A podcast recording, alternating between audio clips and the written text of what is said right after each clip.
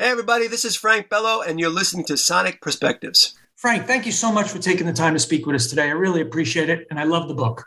Thank you, Rob. Thanks for having me, man. I, I love I love your house already. It's, I can see big space, big open open space, and I love that. I'm in a small okay. basement in Westchester. Look at this. I'm mine's the opposite of yours right now. My head's gonna hit the ceiling. It's, it's, it is what it is.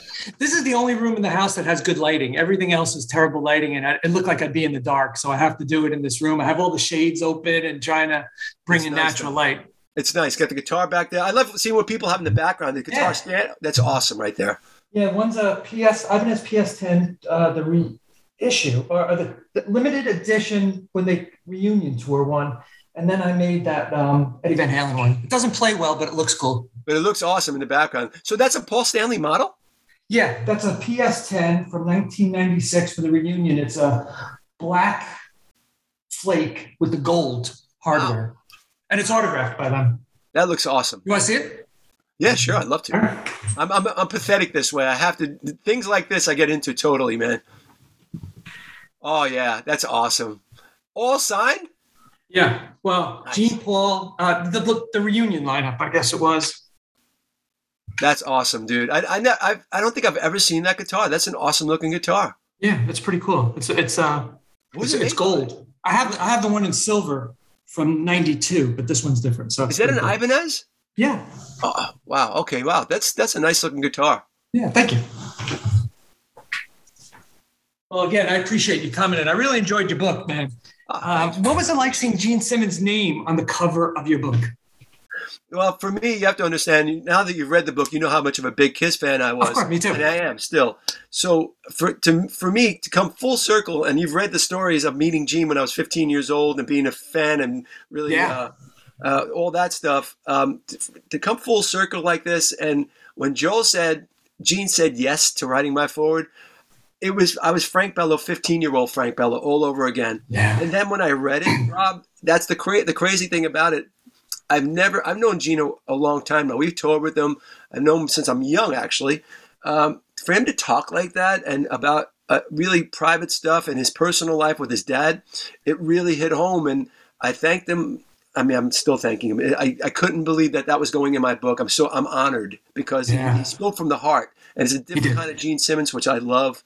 Um, I, am very flattered and I'm humbled by that. By, by, that. Do you know him on that type of rapport? Do you have that rapport with him and that level with him, or? I, yeah, I, I talk to Gene a lot about a lot of things. Um, I'm look, I don't talk like I'm friends every day, but when I see Gene, it's always the big hug.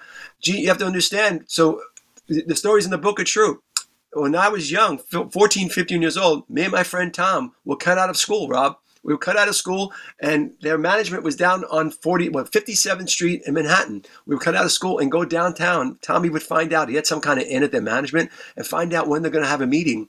So we would wait in front of their management office, freezing. I mean, this is always January, February. It's yes. always freezing, you know, wonderful New York City freezing, right? Leather jackets, the whole thing. We were like this. And so we would just wait for hours for the, we didn't know what they looked like in those days either because those are the days yeah. where they had the masks on and uh, they didn't want anybody to, it was mystique. They didn't want anybody to know yeah. what they looked like. So we would just wait for these tall guys with platform shoes with long hair with suits on walking into this management office. That's how we knew it was kiss. And that's pretty cool. so often.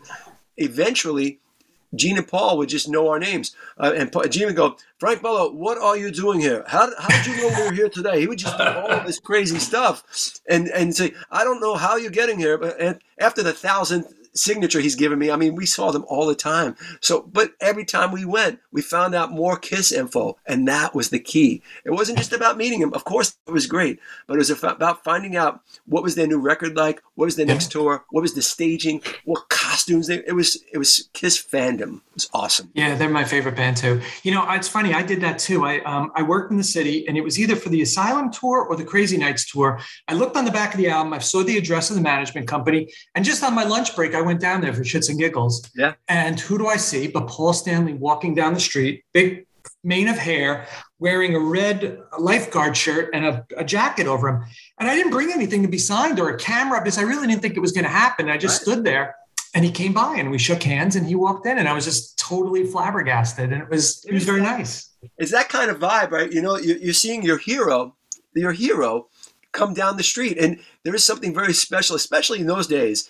You know, uh, for, for me and Tom and some of my friends that came, it was it was really special because coming from you know that was the guy I looked one of the guys I looked up to as uh, like father figures, heroes, mm-hmm. something to look yeah. forward to in my life, and it was that important to make them know that. And thank you for doing what you're doing to make me feel good. It was really awesome, really a cool yeah. time. So we're big fans. But uh, what I lo- I read all the rock star books, and I really enjoyed yours because it was it was a very personal touch. It felt like you and I were having the conversation just like we are now, and you're telling me these stories. Thanks, Rob. Um, was that the initial approach, or was it something that started to surface as you were writing it? It was the, the initial approach with Joel McIver, my co-writer. the first conversation we had about actually writing it, I said, "Look, I don't want this to be a telltale. I'm not going to give dish dirt on anybody. I'm not interested in that yeah. stuff. That stuff is not for me. I just want to have a, a, positive kind of vibe. I've been very lucky in my life. I want to pay it forward. Uh, I want to. I want to see. I want to make it seem like you and I are sitting at a bar, Rob. We're sitting at a bar or a pub. We're having a beer or a coffee and just talking. And from what I'm getting, thankfully the reviews have been great. Um, people are getting that. They're getting the vibe like I'm just having a conversation with them, which yeah. I love. That's all I want to do. I don't want to talk over anybody. I don't want to be I'm the musician guy. Fuck that. Let's be real. Let's just talk. And this is my life. And I'm hoping people get something out of it. Yeah, it really wasn't a book on Anthrax's history, um, which you could have easily done. It's more about Frank Bello, who happens to be a person in the band. Um, why didn't you go back down that path a little bit more about talking about the band? You know, I know you interweaved it, but it's I thought it was important to come from a different side. Number one, uh, my guitar player Scott Ian has written two books, and he's he's covered a lot of the Anthrax yeah, stuff. I so I thought that was out there, and that's cool. I'm glad people know the history of Anthrax, because that's needed to be said. But this is my take um, from my life, and I thought it'd be more important for people in general. Because look, I've been very fortunate. I'm, I'm, thankful for the, the band I'm in. We've, we've had success. i am able to feed my family with this with this band and all that good stuff. I have a 15 year old boy, right? That I want to be everything that I didn't have. I, I want to. I don't want to bring in that luggage to my son. I want to be the, the great dad who's always there for him, and I, I wanted to leave him with something and say, look, this is how your dad did it. You can do this too. Never say I should have. It's really important to me.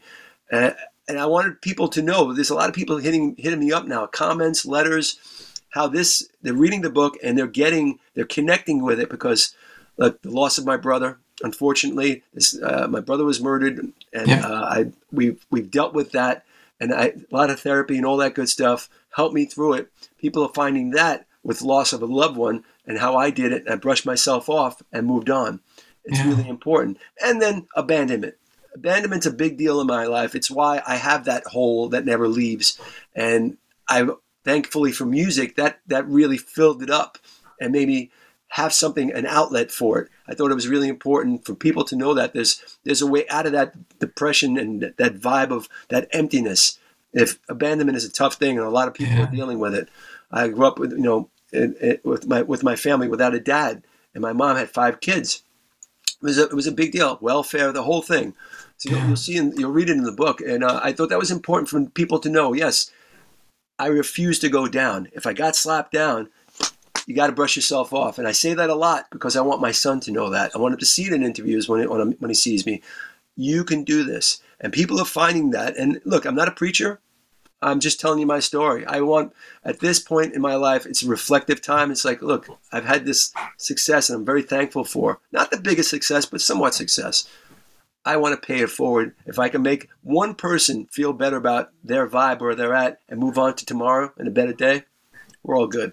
That's fantastic, and I think the book comes across that way. So it, it's it's a, it has a very positive vibe and it has a very positive ending to you, you know to it. So it's fantastic. So. Thank you.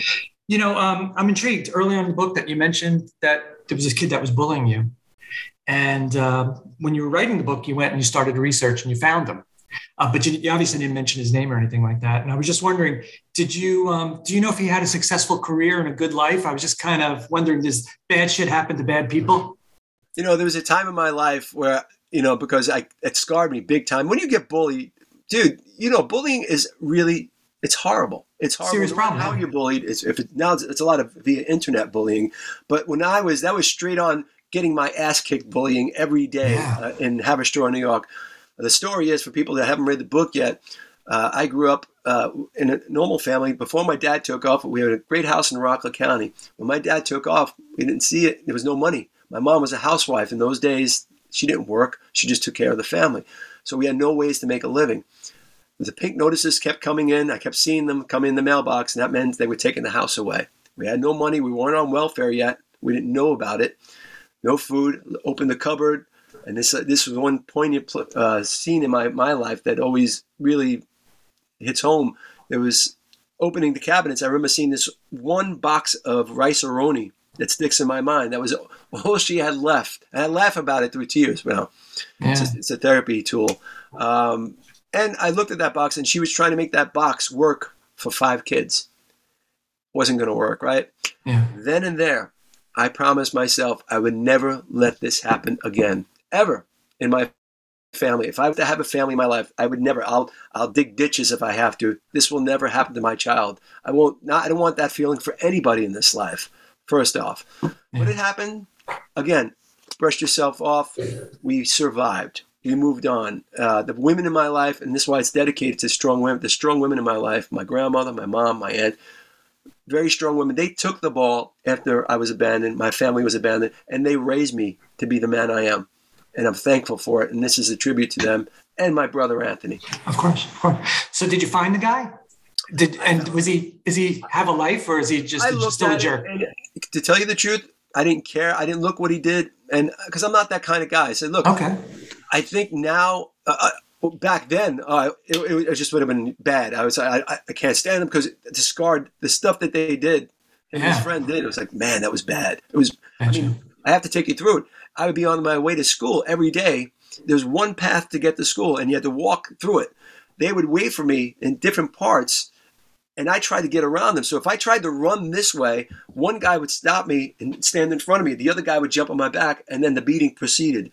And I, the only thing I can get away from, and this is what years of therapy helps with this, I, the only way I can get away from these guys because it it was such a horrible beating. I mean, there were cuts everywhere. So I went under every any car I could find and hugged the muffler. I remember that was my safe place because they it was like in, like a center. It was the center of the car. Yeah, yeah. Couldn't as they were kicking me under the car, going under. That was my safe place to get under there and say, all right, now I'm safe. I just waited them out. I mean, this is hours, dude. Hours. I was late for school all the time, and, and the only reason I came into school, uh, they knew I was late for a reason because I had fucking blood and cuts. And it, it, after a while, that's why, thankfully, uh, we all decided it was better for me to move back down to the Bronx with my grandmother. And that's where my oasis started. And that's why I talk about such beautiful times in my grandmother's house. And that was my safe home, my oasis. And uh, that started my music career with Charlie Benanti, uh, who was in the house with my uncle. Yeah, no, that's a sad story, and I get it. Yeah. Um, you know what was interesting? You talked about in the book um, when you first jammed with Anthrax in the bedroom playing, and uh, I play guitar also, and it's there's such a significant feeling between playing with records and playing with guys, no matter what level they are. Absolutely. Tell me a little about that part of it. Well, there's two parts. You know, coming from look, I, what I did was I worked at my uncle Joe's deli. Right, I come home from school, go to his deli, work. It's around the corner. I work at three, three. Whenever I got home, I went right into the deli till eight o'clock. I would go home at eight o'clock. If I had some homework, I usually didn't have homework because I did it at school. I would go right to my vinyl records and I start listening to it and learning the new songs. Whatever Rush, you know, whatever, whatever Maiden, whatever it was. I learned in my room how to be a bass player. I also learned in my room how to be a performer because that was in my life because that's that's my heroes did this. I my stage was my bed. Yeah. So I would stand on top of my pathetic. I know it sounds, but we all did it. It, it that's my training. This is my training ground. So in my bed, you guys could do this. For the young aspiring musicians who are watching this right now, you can do this. You have a room. If you have a room with a bed in it, my stage was the bed. I stood on top of the stage and I listened to, after I knew the songs. I learned it sit down first. I learned it, and then I when I knew it was ready to get up on stage, I got up on stage. I knew I knew the song. I would stand up, and then all of a sudden became Madison Square Garden. The walls were filled with people, dude. Ah, in my mind, it was fucking the best, right? I, was, I don't get, I didn't care, and I would develop all my all my stage moves for my heroes. I, I see like Steve Harris, I do this, you know, that whole thing, and my big move, my big my big jump off the um, maybe off the stage. There was the drum riser. I jump off the bed onto the floor, yeah, and I hear the big roar in my head. These were these were my training days. So going into Anthrax, that was my training. So imagine how intimidating. Where these guys were a band already. So yeah. I got this audition, and my my friend Tom, who I love, had told me a couple of weeks before, "You better start learning those songs." I already knew them uh, because I was friends with these guys, and I, I was a I was a roadie. I was a tech. I was hanging out and doing bad jobs at changing strings. I was horrible at it, but um, it was terrible. So I knew, but I didn't know there was going to be an open audition. And I was friends with Danny Lilker. Uh, so I felt bad about auditioning, but then I thought, well, if I don't audition, somebody else is going to get the part. Then somebody's going to get. The, so why wouldn't I audition? At least I know these guys and I'm comfortable. Yeah. So I did, and so I took that training I just talked about in the room, and learned. And I had the Anthrax songs in my head, so I kind of used that confidence, confidence to come mm-hmm. very intimidating because these guys were players. They played. Yeah. I played with the fucking vinyl record by myself, and so you never really jammed. And so mm-hmm. I played with to the Anthrax songs in my room, and I did all my thing, but it wasn't. Un- like when you, I was very intimidated when I went to the audition. So I just put my head down and I said, I know the songs. I just tried to sell myself because I was, I was like, don't fuck up. If you fuck up, keep going. That's what I did. Put my head down, headbanged as hard as I could with my little Guido short haircut, and I, I headbanged as hard as I could, and it all worked out. Great. Yep. And the rest is history, right? And the rest is history. And from then on, that was the day they told me I was in, and it's been nonstop since then. Since that seven, I was the 17 year old kid right there from the Bronx. It's funny. I've seen you a bunch of times, so now that I know where you got all those stage moves, I'll be thinking about you the next time I see you. Is he on his bed or is he on the riser? Dude, it's usually on the bed, and you know there's there's a lot of fun things because I remember this stuff as I'm on stage. Some of the times you go back, you go back and say, and you kind of laugh because you you th- I'm thankful for it. It's like how did I what how did I get here? And I say, remember that bed? It puts yeah. me in a mindset. Don't forget where you came from. I live on that. Don't yeah. forget where you came from. And it keeps me humble and it keeps me hungry. More importantly. You know, it's interesting how you connected with musicians who were bass players, Gene Simmons, Steve Harris, Lemmy. Um, tell me about the exact moment when you decided you wanted to be a bass player versus a guitar player or a singer or a drummer. I could tell you exactly the time. Uh, great question, by the way, Rob. This this was come this comes where jamming with Charlie and my friend Mike, I, and just I don't know what we were jamming, probably a Rush song or a Kiss song, one of the songs we were jamming, and I was I was playing rhythm. Um, Charlie, I think, was jamming drums, or he might have been playing guitar because he's a good guitar player. Yeah. Also. My other friend Mike was playing guitar, just jamming back and forth. And I always heard to from day one, man. I heard the bass in a song first, so I would in, immediately go to the bass part and learn it, even though I was playing guitar. So Charlie was the one who noticed. He goes, "Dude, you, you're playing the bass parts. Why don't you just switch to bass? Because obviously you're you're hearing that first, and that's what, what kind of happened." So I got a bass, and dude, Rob, as soon as I it clicked in immediately, as soon as it, okay, now I'm home. Now I knew I could do something with this instrument. It was it was meant to be like that. Although I love guitar, mm-hmm. I'm not a great guitar player. I'm a rhythm guitar player. You know, I hear the bass parts all the time, and I still to this day when I hear a song, I'll listen first, even before the melodies. I'll listen what the bass guy's doing, and then it goes to the melodies, and then the song.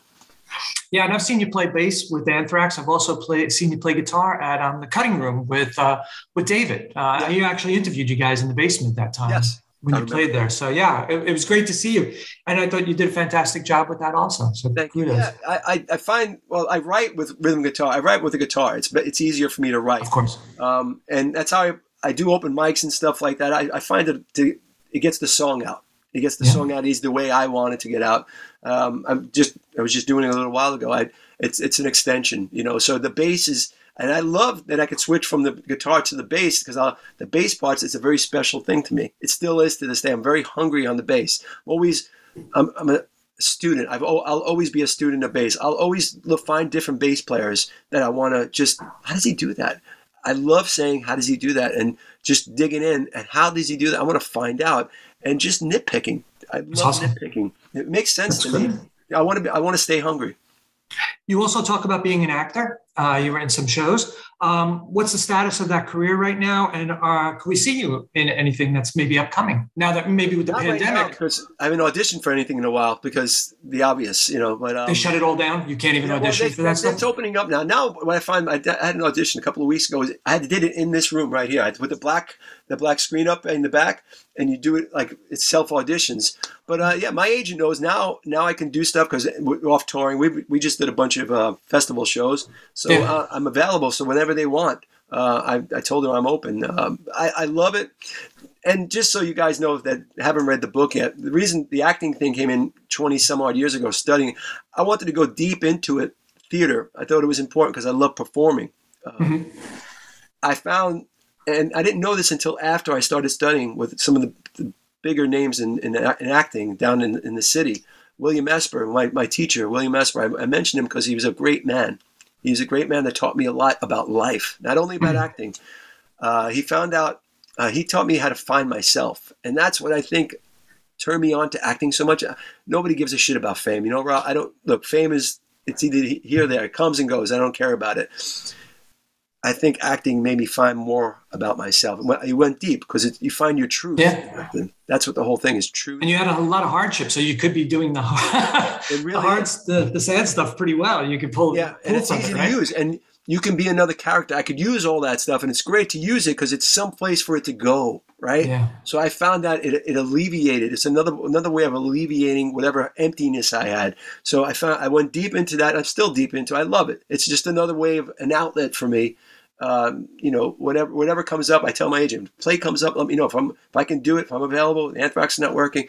Anthrax has to come first. That's my thing. It always that's first and foremost, and then everything else can to bridge out after that. I have to ask, Anthrax tour, what's 2022? What are you thinking? Yeah, like everybody else, we just finished our last. We played this last Sunday, and uh, welcome to Rockville. Great Mhm. set. We played with Metallica.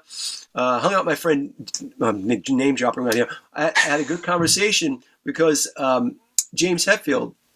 I haven't talked to him in a while, and I remember um, right before I wrote this, I was writing this book with Joel. I, I watched this this thing, Absent. I don't know if you saw that documentary. He was in. James, you should watch it.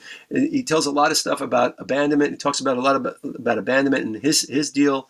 And I thought it really hit home for me. And maybe it put. I, I told him it kind of pushed me over the edge of wanting to share my thing. It made it made it easier for me to share my thing. So I handed James my book, and he said, you know, he's you know thanks and all that good stuff. I said, dude, be, you know, feel free to, to read it and all that stuff, and I hope he does. I said, I just wanted to thank him for for doing that, for doing that absent segment, and I thought it, it did a lot for me to make me want to open up about abandonment, and made it easier for me to write the book with Joel. So uh, it was a great thing, and um, so this this whole abandonment thing is an ongoing issue. It's you know in my life, I Never how heals. to deal with it now. I know how to deal with it, but it's always there. It's always going to be there. But I'll I fight it. You kind of like compartmentalize, and I think that's really important to do that. No, I- That's, that's, that's the way to do it. kudos to you for that. You know, um, Frank too was um, you mentioned it earlier, and it was very apparent in the book. There's no mudslinging in this book. There's no down and dirty stories, sordid tales about anybody else and your involvement, um, like so many of the other rock star books. Um, conscious decision not to, Totally. to put all that stuff. I'm sure there's all that stuff back there, but you don't want to. Yeah. You don't want to bring it forward. Everybody's got those those stories, right? We all, you know, I'm in a band Yeah. that I love. Look, we have our fights. I mean, I'll be really honest. Like everybody, like brothers. I'm with Anthrax. How many years? Almost 40 years. I'm in this band. Right. look, you're going to have some arguments about writing, all that other stuff. You're going to have, like brothers that we are. The truth of the matter is, you grow up. I know these guys more than my family. I'm with them more than my family. So you're going to have your bumps and bruises. That's okay. That happens. Yeah. I don't want to talk about it. I'm not going to make somebody feel bad. That doesn't make, especially we're, you know, I don't want to, we're in the band. I don't want to say, oh, I saw, I talked about this. I talked, no, dude, we'll get over our shit. That's the way I look at it. There's other stuff to focus on, more important stuff, the stuff that I think people could actually use. Look, Yeah. there's a lot of great, great rock and roll stories in this book that are fun.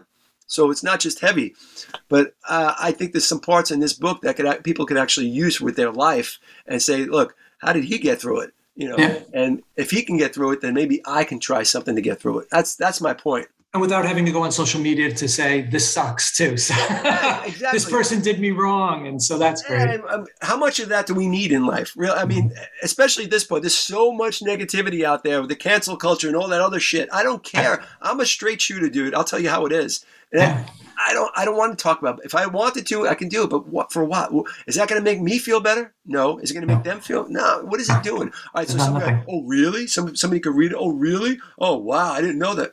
And then what? Exactly, and then it goes away. Correct the shit. And you know, I, I, I'm Yeah. past it. I want to move on with life. I want to put out the positive vibes. And look, we're, we're above ground. You and I are above ground right now, Rob. Right? Yeah, In this horrible, horrible time that the world is going through. yeah. Take it. Speaking of um, making things right, one of my favorite stories in the book was when you and the guys from Metallica got drunk. Oh, yeah. And then you broke into Kirk's studio, right? And you were jamming drunk, and he wasn't there. He went home early, went to bed. And you wrote in the book, and if I'm not mistaken, you said the door to his studio was open. Who who leaves the door to their studio open? Well, nobody knew that other than the guys in that car, right? Oh. So it, it- nobody knew it was. It, they said he usually leaves it open. We just got lucky that night. Let's be honest.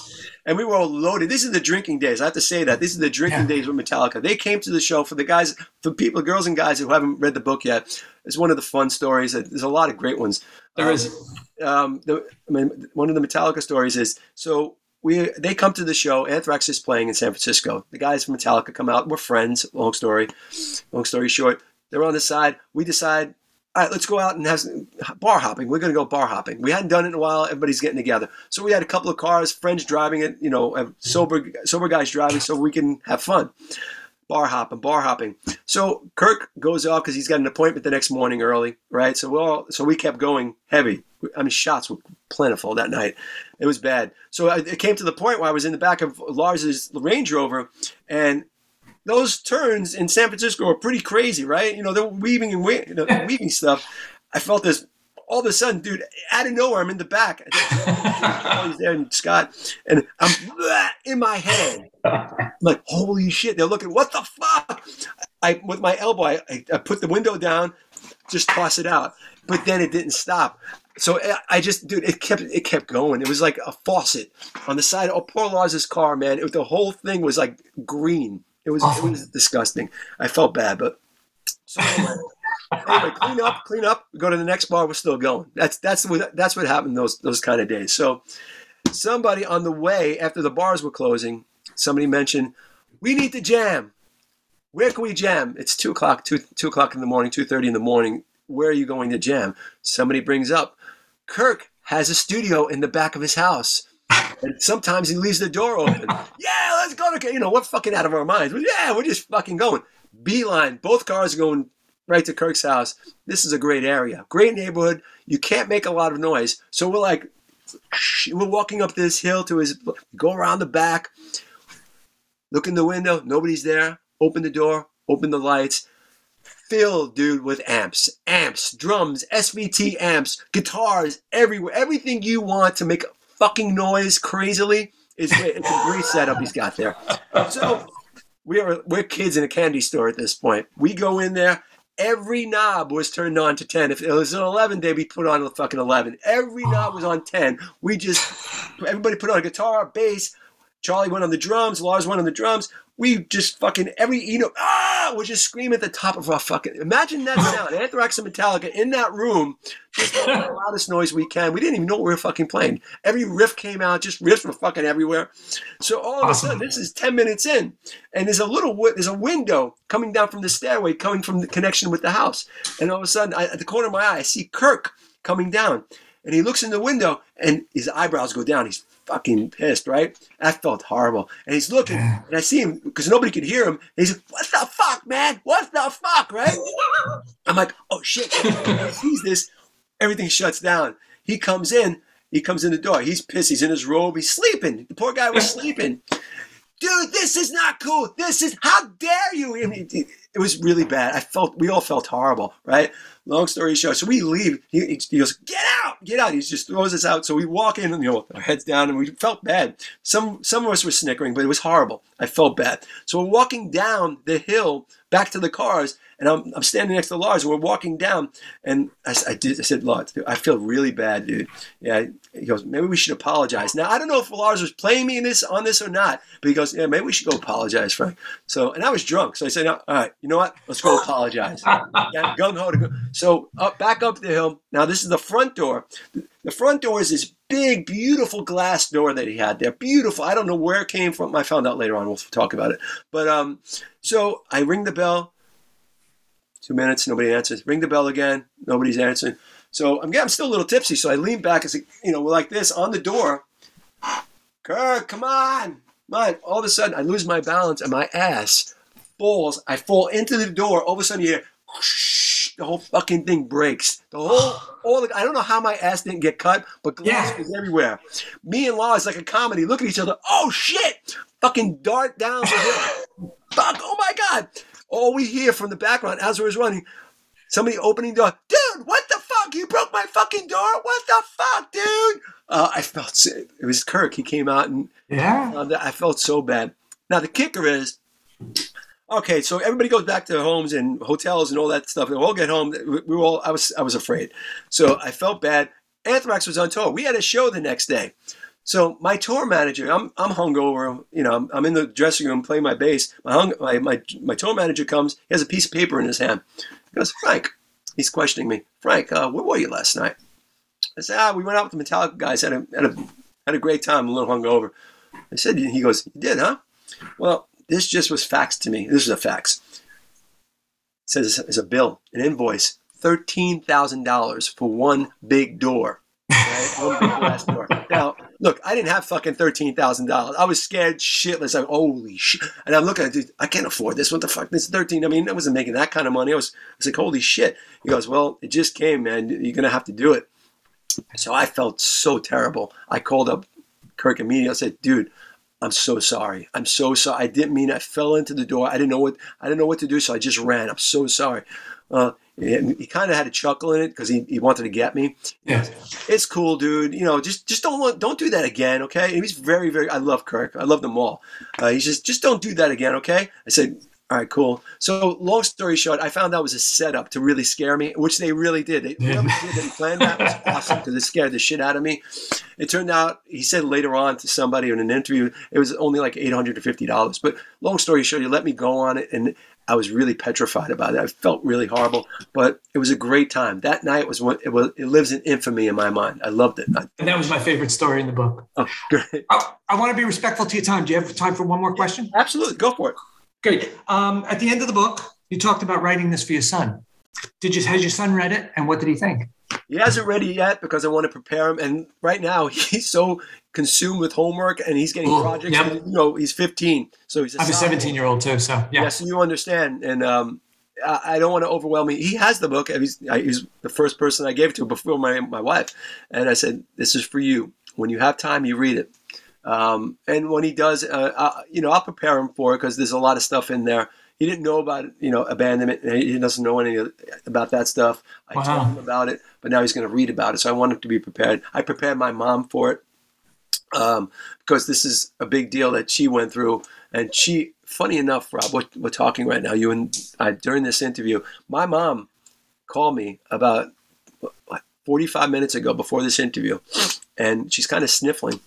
And um, I, didn't- I didn't do this in any other interview because she just did it. She goes, because she's kind of sniffling. She goes, Look, um, I love you. I'm very proud of you. And I'm sorry it was so hard for you Oh, it hit home, dude. It, it took me a Yeah. couple minutes to recover from that. I said, Ma, you did everything. It's a celebration of you and the strong women in my life. Uh, you didn't you didn't do anything wrong. If anything, you carried the ball after somebody else dropped it. You should be proud. This is a, a, a thank you to you. This book is a thank you to the strong women in my life for making me whoever I am in this world. You made me the man I am. So thank you. That's what I'm saying. So it's a wonderful sentiment. it went a long way with her. She goes, "Thank you," Thank, and she really, she was very at peace with that, and that made sense. So I was very Good, happy good. about that. Well, Frank, it was a fantastic interview, and it was so nice to speak with you again.